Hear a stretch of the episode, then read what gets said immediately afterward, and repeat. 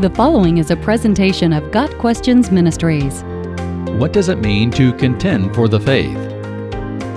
The Epistle of Jude is written to Jewish Christians living in Jerusalem. In the opening passages, the author explains that he had initially intended to write a general letter of encouragement on the topic of the salvation we share. Instead, Jude explains, I felt compelled to write and urge you to contend for the faith that was once for all entrusted to God's holy people. Jude 1 verse 3. Jude is concerned because the faith, the Christian message of the gospel, is under attack from false teachers who are spreading dangerous heresies.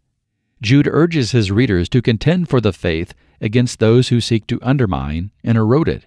The Greek word Jude chooses, translated contend earnestly, usually describes an athlete striving with extreme intensity to win the victory in a physical competition.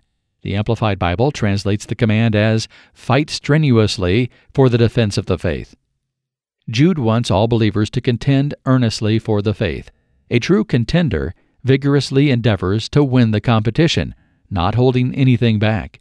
In this case, the struggle is for the faith, which is the saving truth of Jesus Christ and his teachings. Since this faith was entrusted to God's holy people, all believers, not just Christian leaders, are called to defend the truth of Jesus Christ. And since this faith was entrusted once for all, Jude intends to stand against those who claim to receive new revelations of truth. Through Christ's personal teachings and the work of the Holy Spirit, Jesus has already given the full message of truth to the apostles.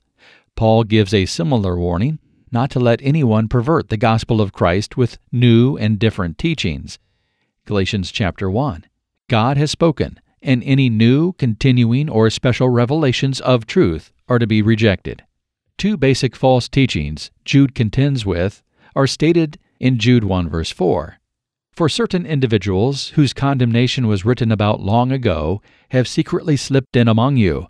They are ungodly people who pervert the grace of our God into a license for immorality and deny Jesus Christ as our only sovereign and Lord. First, Jude opposes the false teachers in their sanctioning of immoral behavior. They pervert the grace of our God into a license for immorality. Second, Jude calls them on their rejection of the deity of Christ. They deny Jesus Christ our only sovereign and Lord. The faith entrusted to God's holy people, for which they must contend, is grounded in Jesus Christ. He is the Messiah, the Son of the living God. He is God with us. He is the Word, and He is God made flesh. This faith is expressed through holy living, to which all believers are called. Several verses in the New Testament reinforce Jude's call to contend for the faith. Paul charges Timothy to fight the good fight of faith as a soldier of God in pursuit of holy living persistent service, and defending the gospel. 1 Timothy chapter 6. To the church in Corinth, Paul advises believers to see themselves as runners in a race who run in such a way as to get the prize. 1 Corinthians chapter 9. To the Philippian church, Paul writes, Whatever happens, conduct yourselves in a manner worthy of the gospel of Christ. Then, whether I come and see you or only hear about you in my absence, I will know that you stand firm in the one Spirit, striving together as one for the faith of the gospel. Philippians 1 verse 27. Fight, run, and serve. In other words, contend earnestly for the faith. In a practical sense, what does this mean to contend for the faith? What does contending for the faith look like? Fortunately, the book of Jude sets out several disciplines showing us how to contend for the faith. 1. Build yourself up in the faith.